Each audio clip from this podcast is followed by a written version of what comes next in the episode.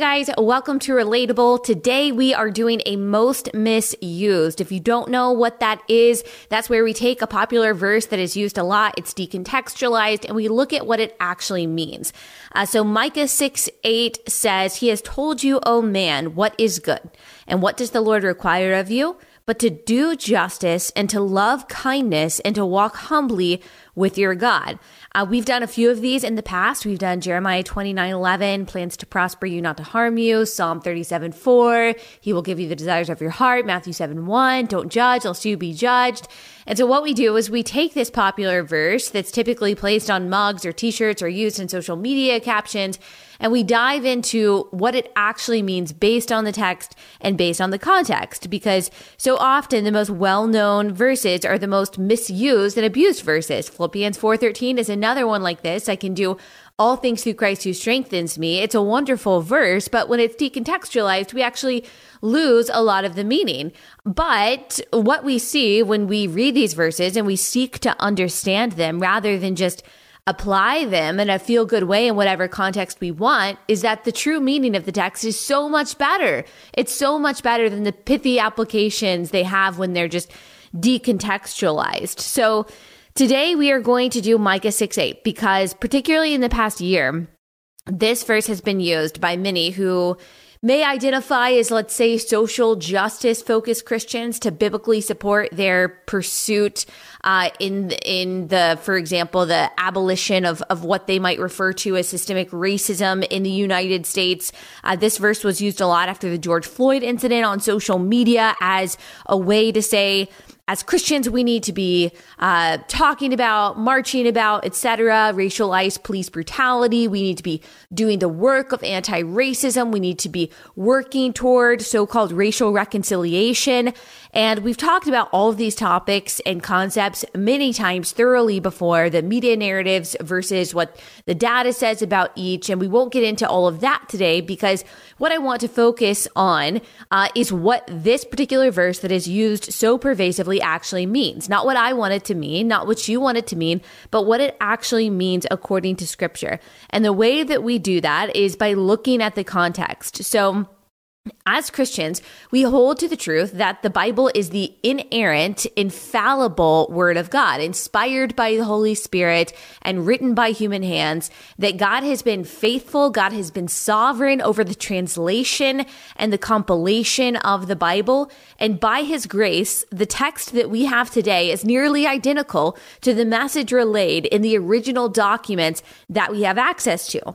So first, because of that, we take His word as authoritative. We submit our feelings, our preconceived notions to it, not the other way around. Uh, we seek to understand each verse in light of the entirety of Scripture. We do our best to seek to understand each verse plainly, while acknowledging that we are finite, and therefore we completely have the capacity to get it wrong. But also, we acknowledge that God has given us and teachers and leaders who have come before us the wisdom and the insight through His Spirit to be able to diligently seek and understand as best as possible what He means and what He is saying in the Bible. Uh, the various interpretations and the many translations of the Bible don't actually negate its integrity, but rather speak to its miraculously enduring nature and the piercing truth of the gospel of Jesus Jesus Christ, which penetrates all of our disagreements and all of our confusion. So, as we dig into this verse, we have these things in mind, understanding that our exposition of this verse is fallible. I mean, my discussion of this verse will be fallible because I'm fallible, but we also humbly ask for God's wisdom and we trust Him to give us that wisdom because He promises that in the book of James, and He has given us the tools uh, by which we can seek that wisdom to understand what He is saying in Scripture. So let's zoom out in our analysis first before we zoom in. We have to understand the context, which means that we need to know what the book of Micah is, who wrote it, to whom it was written, when it was written, and why it was written. I have a John MacArthur study Bible that I enjoy. I also have an E S V study Bible that I highly recommend. I love the E S V study Bible. I also have a keyword study Bible. It allows me to look at the original Greek and Hebrew. And I will also reference other commentaries from biblical scholars. Um, and if there's a big picture biblical concept that I need to better understand when I'm studying scripture, I typically consult Systematic Theology by Wayne Grudem, another recommendation that I have. I have a whole list of recommended resources, by the way, on my website, Allie Beth Stuckey dot com, that you can look at. But these are just a few of them that I use when I'm studying scripture. Um, another great and reliable resource, I've talked about this, but if you're new here, maybe you've never heard of it, um, got questions dot org. I know it sounds cheesy and super generic, but I actually find their answers to questions uh, to be very thorough and very biblical. And so that's a really great resource if you just want to type in at got questions dot com, like, what does the Bible say about the mark of the beast or something like that, then it typically has uh, really good responses for you to at least give you some food for thought and some direction to go into as you're studying the subject in scripture. Okay, so and I'm when I'm looking at when I'm looking at the resources that I have, what I find is that the book of Micah is named after the prophet Micah. This is Hebrew. Uh, this is a Hebrew name meaning "who is like the Lord." In Micah seven eighteen, at the end of the book, we see Micah use his own name as he is proclaiming the love and the compassion of God when he says this. Who is a God like you, pardoning iniquity and passing over transgression for the remnant of his inheritance? He does not retain his anger forever, but he delights in steadfast love. So we don't know too much about Micah, but his name speaks to God's special sovereignty in preordaining his prophets, that Micah's name would represent a rhetorical question pointing to God's glory. Who is like the Lord is a rhetorical question because we already know the answer. God's people would have known the answer, and the answer is no one. If we go to the words of another prophet, Isaiah, we see God ask this question almost sarcastically because the answer is so obvious. He says this, "Thus says the Lord, the King of Israel and his Redeemer, the Lord of hosts. I am the first and I am the last. Besides me, there is no God. Who is like me? Let him proclaim it. Let him declare and set it before me. Since I appointed an ancient people, let them declare what is to come and what will happen. Fear not, nor be afraid. Have I not told you from of old and declared it? And you are my witnesses. Is there a God besides me? There is no rock. I know not any." That's Isaiah forty-four, six through eight. It's a great chapter. I highly encourage you to go read uh, the chapter in its entirety. But the Lord highlights his preeminence, his exclusive power uh, compared to idols, which can't see, can't hear, can't act, while he is acting and moving and ruling in perfect strength and justice and wisdom. And actually, what is interesting is that Isaiah and Micah were prophesying around uh, the same time period in close proximity to each other. So this is a theme that God communicates, that God clearly wants his people to know, a reminder that, hey, the guidance and the deliverance that you are looking for and the idols that you've now turned to will not come through for you. Am I not the God who made you, who set you apart and has done great things for you? Am I not better than all of these false, weak, useless gods, these inanimate objects that you've turned to? What we see throughout scripture is that God is unabashedly fixated on his own glory. He is a jealous God who will again and again remind us that he alone is worthy of our worship and that our worship of him is inextricably intertwined with good and with peace for us. And what he speaks through Micah demonstrates exactly that. Micah prophesied to the people of Jerusalem during the reigns of, of Jotham, of Ahaz, and Hezekiah from about seven thirty-five to seven ten B C. Uh, the book echoes many of the themes that we see in Isaiah and Hosea and Hezekiah and Amos, who were all prophesying to Israel in different regions around the same time. And they were all in different ways prophesying to a people who had not just turned to idolatry, but who had welcomed injustice. Uh, Micah's focus was on the southern kingdom, ruled by Judean kings. Uh, there was much conflict in the region before God called Micah to prophesy that eventually led to the prosperous reign of King Uzziah, which led to the reign of Jotham, who was the first king under whom Micah prophesied. Uh, Jotham helped continue the prosperity that his father's policies had helped ensure, but his problem was that he failed to outlaw the idolatry that was running rampant among the people. John MacArthur notes in my study Bible, quote, Worship of the Canaanite fertility god Baal was increasingly integrated with the O T sacrificial system, Old Testament sacrificial system, reaching epidemic proportions under the reign of Ahaz. Second Chronicles twenty-eight, one through four tells us. Uh, King Ahaz was another king under whose reign Micah was prophesying. Refugees from nearby fallen Samaria had infiltrated Judea, bringing their own idolatrous religious practices, which only added to the problem.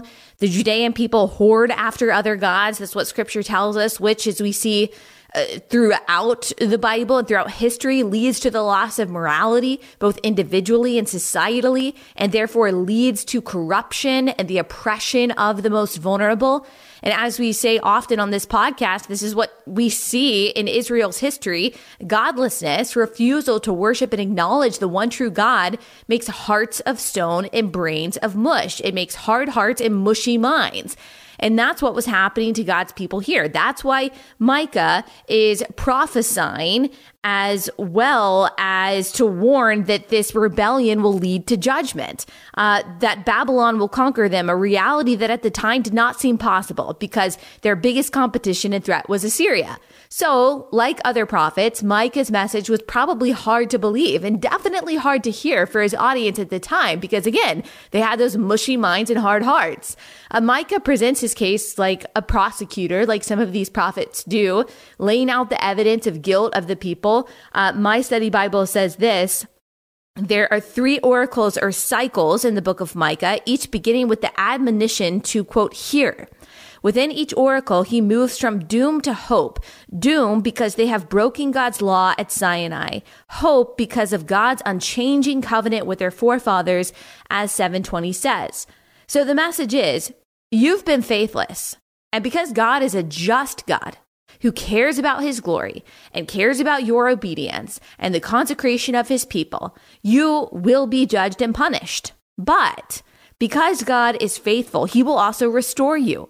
He will protect those of you who turn to him, who love him, who obey him. Because he is abundantly patient and abundantly gracious, he will not destroy you in your entirety as you deserve. He will bring you in. He will welcome you back. He will bless you.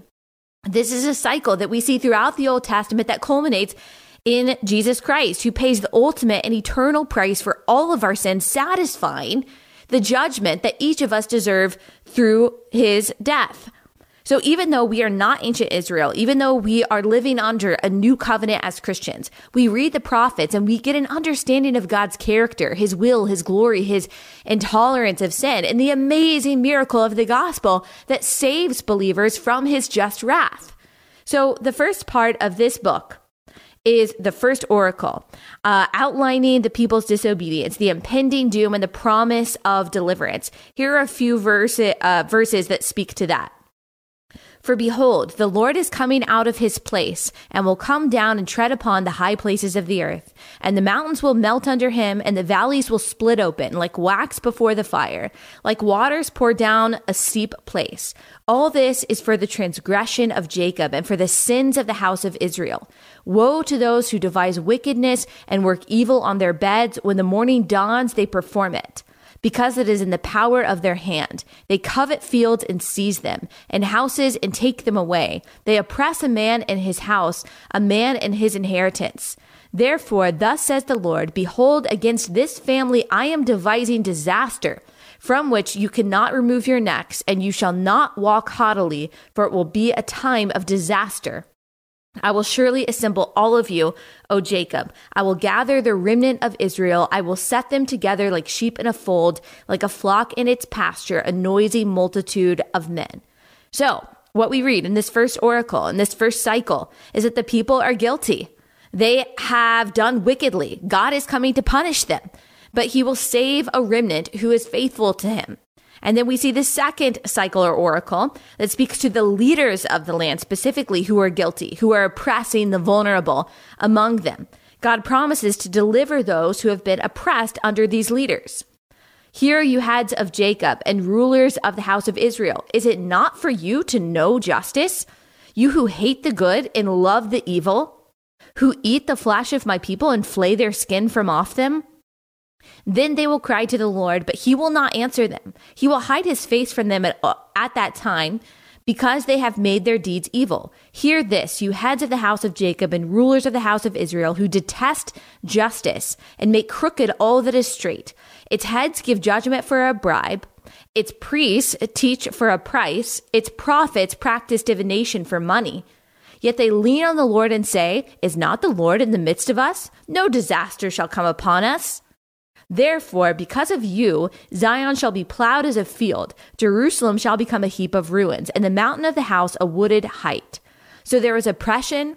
There was political and religious corruption. There was bribery among judges. Deuteronomy ten seventeen says this, for the Lord your God is God of gods and Lord of lords, the great, the mighty, and the awesome God, who is not partial and takes no bribe. God hates bribery. He hates dishonesty. He hates partiality. We'll talk a little bit more about that later when we talk about what justice really means. Psalm fifteen five says this, who does not put out his money at interest and does not take a bribe against the innocent? He who does these things shall never be moved. So again, we see that God hates bribes. He hates corruption. He hates people who look good on the outside, but who underneath it are dishonest and manipulative at the expense of the weak and the poor. There were schemes for profit, it looks like, uh, under the guise of priesthood and prophecy. That's what Micah is talking about. God through Micah is talking about in his prophecy, uh, which is another example of that kind of hypocrisy that God hates so much that Jesus also calls out in his ministry and condemnation of the Pharisees. It was not the Pharisees' strict adherence to the law that Jesus detested. That's really important for us to realize. It was not their faithfulness that he didn't like, but rather Their their rule abiding in order to be arrogant, to oppress others, and to cover up their inner and secret sinfulness and corruption.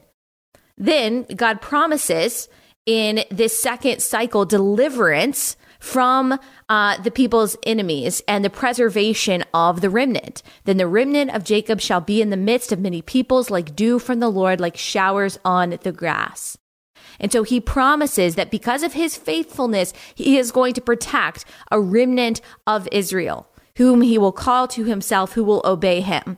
And then in the third oracle or, psych, or, or cycle that we see in the book of Micah is where we get to our key verse today, which is Micah six eight.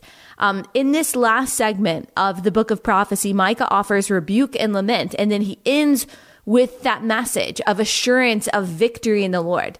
Hear, you mountains, the indictment of the Lord, and you enduring fountains of the earth. For the Lord has an indictment against his people, and he will contend with Israel. O my people, what have I done to you? How have I wearied you? Answer me. For I brought you up from the land of Egypt and redeemed you from the house of slavery. So he's saying, have I honestly burdened you that you've gotten tired of me? Like, how could that be possible when it was I, says God, that released you from the burden of slavery? Was my faithfulness not enough for you? Were my blessings not good enough for you? This is what God seems to be asking in this passage.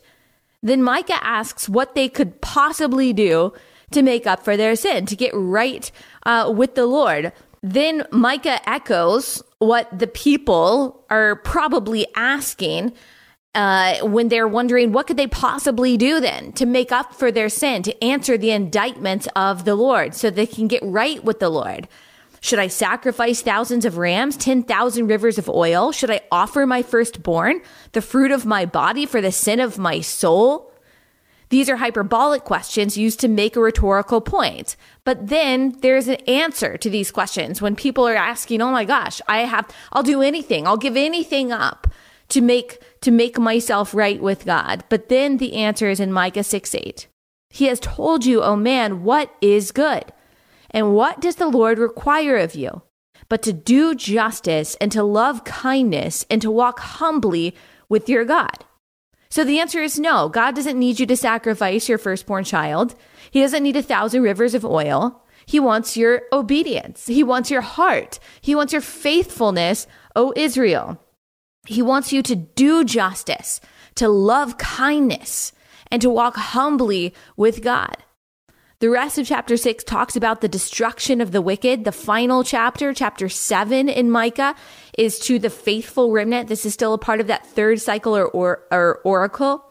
Um, he is instructing them to wait for God, to trust in his steadfast love, his faithfulness to keep his covenant. He reminds them of, he promises to destroy his people's enemies and restore and bless them. So chapter seven, verses eighteen through twenty say, he does not retain his anger forever because he delights in steadfast love. He will again have compassion on us. He will tread our iniquities underfoot. You will cast all of our sins into the depths of the sea. You will show faithfulness to Jacob and steadfast love to Abraham, as you have sworn to our fathers from the days of old. So in light of all of this, what does our key verse that is very widely used today actually mean? What does it mean, first, to do justice, to love mercy, and to walk humbly with God? Um, let's break the verse down, and then we'll talk about it again in light of the context of the entire book and of this prophecy. So let's read the verse, Micah six eight, one more time. He has told you, O man, what is good, and what does the Lord require of you, but to do justice and to love kindness and to walk humbly with your God. So let's break that down.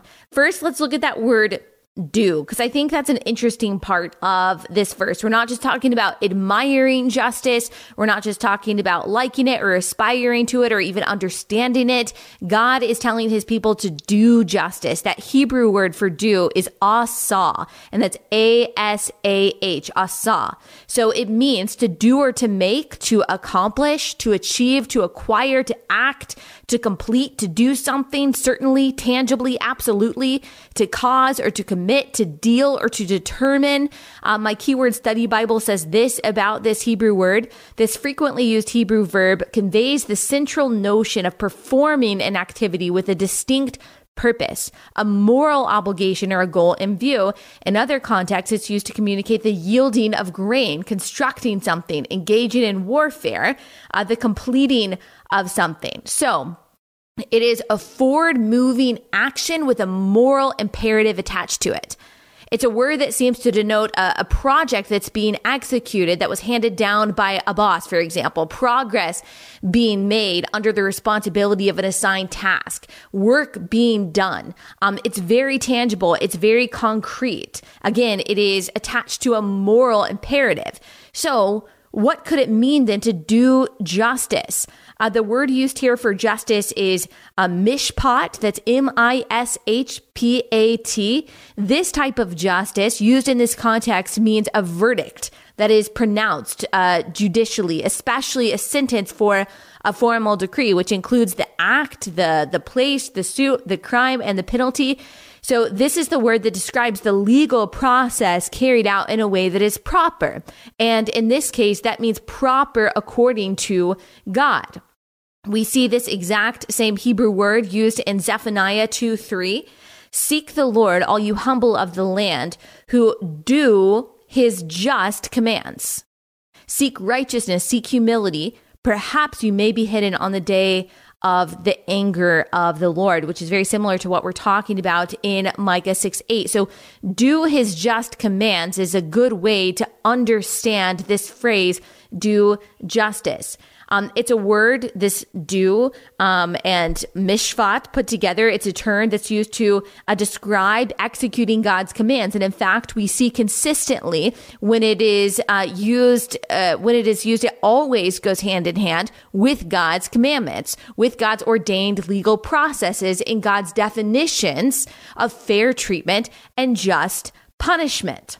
That means that when this word justice, mishpat, Uh, is uh, is used here in Micah six eight. It is talking about God's commands, about what he says right and wrong looks like. It means people totally in submission to his law. Because remember, the fundamental, the foremost sin that he was indicting the people for was idolatry.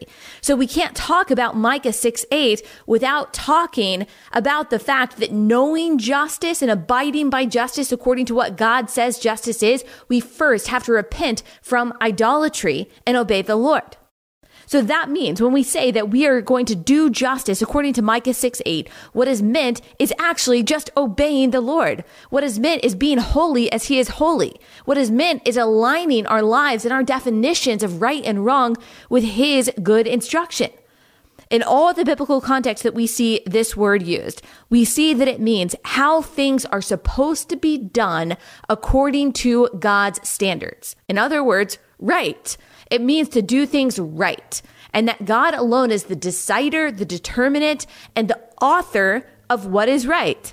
So when we use this verse, it doesn't simply apply to that which we want it to apply.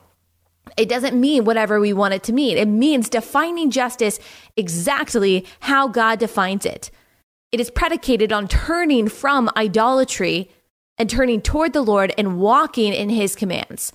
And what I see so often today is people using this verse or the word justice in general to mean whatever they want it to mean. If it means abolishing the police, if it means looting, if it means reparations, if it means redistribution of wealth, if it means government subsidized healthcare, whatever, people apply this word justice in this verse, Micah six eight, to mean whatever political cause, left or right, that they want it to mean. But the reality is, is that this is talking in this verse about procedural justice that is in complete alignment with what God commands. This is not talking about today's elusive, intangible idea of secular social justice, which almost always simply means whatever whatever government programs or progressive talking points are proffered that claim to fix problems. It is talking about ensuring justice, mishpat, uh, happens as God says it must happen. As we've talked about many times, when it comes to the characteristics of God's justice, Um, in society, the handling of the guilty and the innocent, the accused and the accuser, we see four main characteristics. And they are, you could probably recite them if you've been listening to this podcast for any amount of time: truthful, impartial, direct, and proportional. Now, there may be other characteristics, biblical characteristics of God's justice, and there are different kinds of justice also that we see in the Bible. But when it comes to this particular justice, when it's talking about procedural justice, these are the main descriptors of God's justice that most prominently uh, come to mind and come to the surface when you read about his law giving to ancient Israel in the Old Testament. And even though, as we've said, we are not ancient Israel and we don't follow all of the laws that God gave to his people then, we also know that God doesn't change. And therefore, we understand that God still hates that which he has always hated. He loves that which he has always loved. God's definitions of good and bad, of just and unjust, have not changed. So when we see these principles articulated in the Old Testament, we get to hold to them today when we are asking ourselves, what does justice really mean? And what does it even mean for, or to do justice in, in society? So here are some examples of these four characteristics of God's justice: truthful, impartial, direct, and proportional. We see in Exodus twenty-three, one through three, you shall not spread a false report. You shall not join hands with a wicked man to be a malicious witness. You shall not fall in with the many to do evil, nor shall you bear witness in a lawsuit, siding with the many so as to pervert justice. Nor shall you be partial to a poor man in his lawsuit. So right there, in his commands to Israel, we see two major aspects of God's definition of what is just: truthful and impartial. Truthful and impartial. Leviticus nineteen fifteen, you shall do no injustice in court. You shall not be partial to the poor, nor defer to the great, but in righteousness shall you judge your neighbor. Again, we're seeing impartiality here. We also see the characteristic of directness. You are judging your neighbor specifically for a crime that he or she has done. Listen to Deuteronomy nineteen fifteen through twenty-one and God's concern with truth, with impartiality, with proportionality, and with directness. A single witness shall not suffice against a person for any crime or for any wrong in connection with any offense that he has committed. Only on the evidence of two witnesses or of three witnesses shall a charge be established. If a malicious witness arises to accuse a person of wrongdoing, then both parties to the dispute shall appear before the Lord, before the priests and the judges who are in office in those days. The judges shall inquire diligently, and if the witness is a false witness and has accused his brother falsely, then you shall do to him as he had meant to do for his brother. So you shall purge the evil among your midst, and the rest shall hear and fear and shall never again commit any such evil among you. Your eye shall not pity, for it shall be life for life, eye for eye, tooth for tooth, hand for hand, foot for foot. Now, I want to say something about that last line, because you may be thinking about when Jesus says in Matthew five, thirty-eight through forty-two, that instead of an eye for an eye and tooth for a tooth, uh, you should... Uh, you shouldn't pay back people for what they've done. So I wanted to reconcile these two things. Do we do away with what is said in the Old Testament? Is Jesus talking about legal procedures? And I, so I consulted my study Bible, and this is what I found. Jesus shows that this principle, which was meant to guide judges in assessing damages, was never intended as a rule for ordinary interpersonal relationships, which the faithful should seek to imitate God's own generosity. So here, and this is something that you can tell by the context as well of Matthew five, is that Jesus is not doing away with the legal principle of proportionality as we see it in the Old Testament. He is showing people, he's showing the Pharisees, he's showing the Jewish people at the time how they had perverted this law in order to apply to their interpersonal relationships, in order to be hateful and oppressive in their friendships and in their relationships with their neighbors. And so when Jesus is saying, look, don't seek revenge, it's no longer eye for an eye or tooth for tooth, he is not trying to say that the justice penal system needed to be changed to no matter match proportionality. He is talking about interpersonal relationships where we should emulate that kind of forgiveness and generosity that God through Christ has shown us. So that means when it goes for justice in court, God's principle still stands as good and right, proportional based on evidence and truth. It is direct and specific to both a crime and a person. The New Testament also makes clear that God's judgment and therefore his definition of justice is impartial. Acts ten thirty-four, Peter is preaching the gospel to the Gentiles. So Peter opened his mouth and said, "Truly I understand that God shows no partiality, but in every nation, anyone who fears him and does what is right is acceptable to him." James two, eight through nine says, "If you really fulfill the royal law according to the scripture, you shall love your neighbor as yourself, you are doing well. But if you show partiality, you are committing sin and are convicted by the law as transgressors."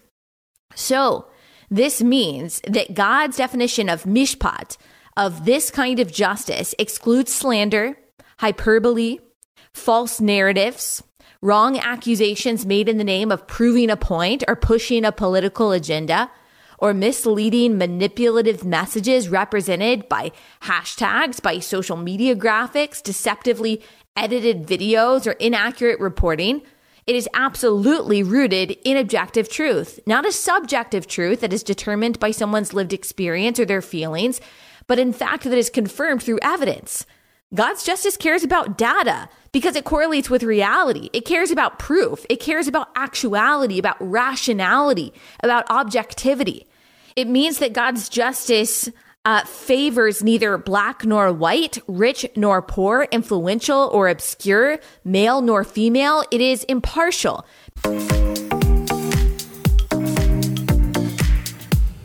Okay, guys, let me tell you about Annie's Creative Woman Club. If you are looking to treat yourself for Mother's Day, or if you are looking to treat your mom or your wife this Mother's Day, then Annie's Creative Woman Club is a great gift.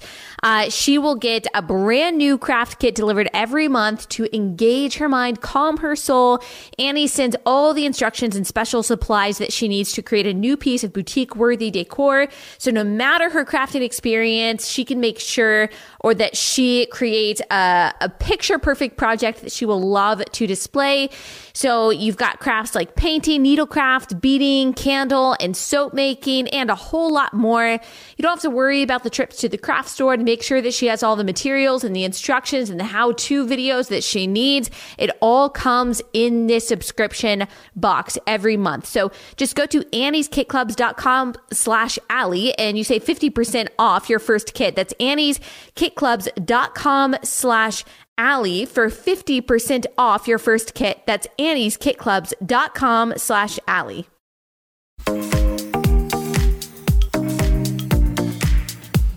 because God is so concerned with what is actually true, he is not the least bit tolerant of deciding someone's guilt or innocence based on their identity. Throughout Scripture, we read that God hates partiality, that it's a sin, that he sees it as evil, as wicked. He's not for lesser or worse sentencing, better or worse treatment of someone based on their station, their race, their gender, their prominence in the community or lack thereof.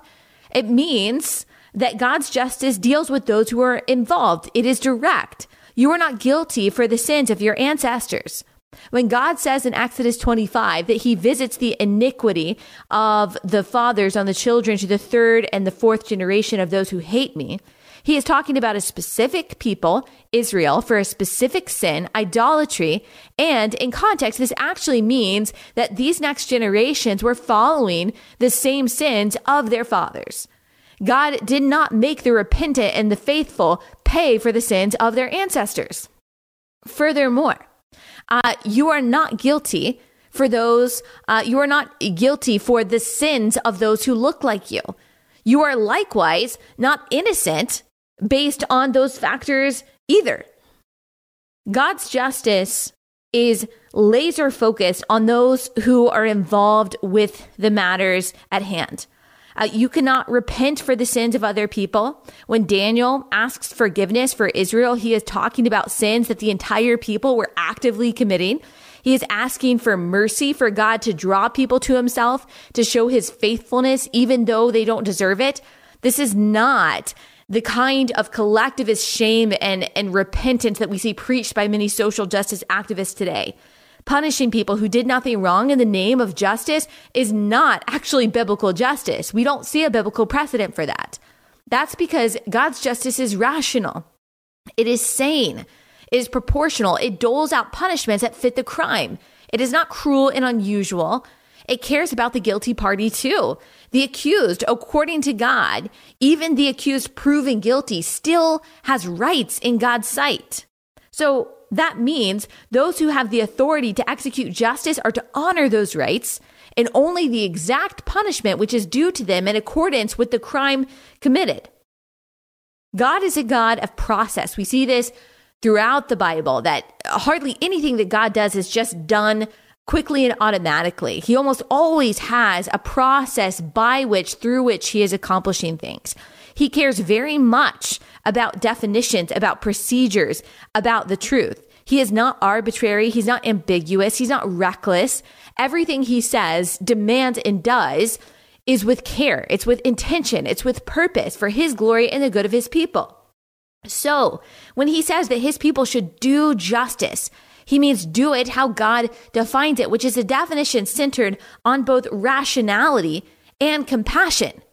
We should want our justice system, though we are not in a theocracy, we're not trying to build a theocracy, and even though America is not ancient Israel, to reflect the justice that uh, we see defined by the moral lawgiver, because he created justice. He is the source of justice. Justice in this verse refers to legal procedural justice, but the verse calls us to more than just that, to love kindness and to walk humbly with God.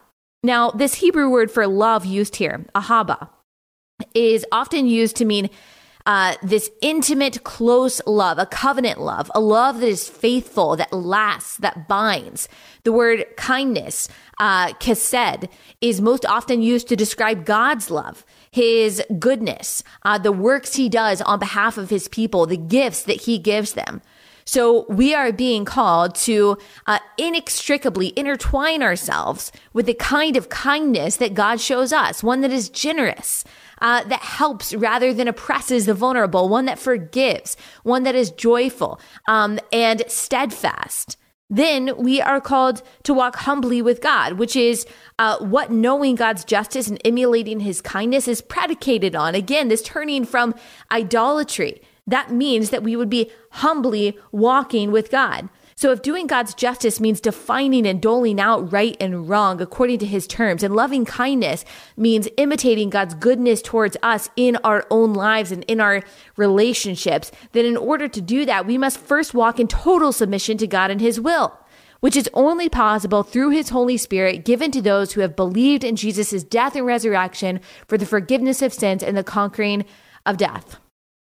Micah six eight is not a command for everyone because it can't be. People who are idolaters, people who don't obey God, cannot understand, cannot understand God's justice. It's a command for God's people. Um, the pursuit of justice that Christians um, should be demonstrating should look so radically different than the secular world's, because we are walking humbly with God. It is, it is up to us to show how God's kindness and truth-focused justice are displayed in this world. And again, that looks different today than it did for ancient Israel because we're not living in a theocracy, and we're not trying to build a theocracy here. But when we are talking about justice, let's be very specific in defining our terms. And let us remember that anytime you talk of justice, seeking justice, loving kindness, and walking humbly with God, that in context, that is predicated on repenting from your sins and repenting from idolatry and submitting wholeheartedly to the Lord. That is the only way that we can understand what justice, what true compassion, what true love looks like. It doesn't mean latching on to the latest social media progressive narrative about what justice should feel like or what the world says justice is. God is specific. He's gracious to give us an idea of what this kind of specific justice that Micah six eight is talking about. And we should look to influence the spheres that we occupy with this kind of justice because, again, God hasn't changed. And so these principles haven't changed. And if God is the ever-living creator of justice, the source of justice, then we would do well, and those around us would do well for us to advocate for this kind of justice. Too much of what people are talking about today when we, they talk about justice is actually partiality, is actually favoring one race or one socioeconomic status or one kind of person Um, instead of another, and they say this is the kind of social justice that God advocates for. You're not going to find a biblical precedent for it.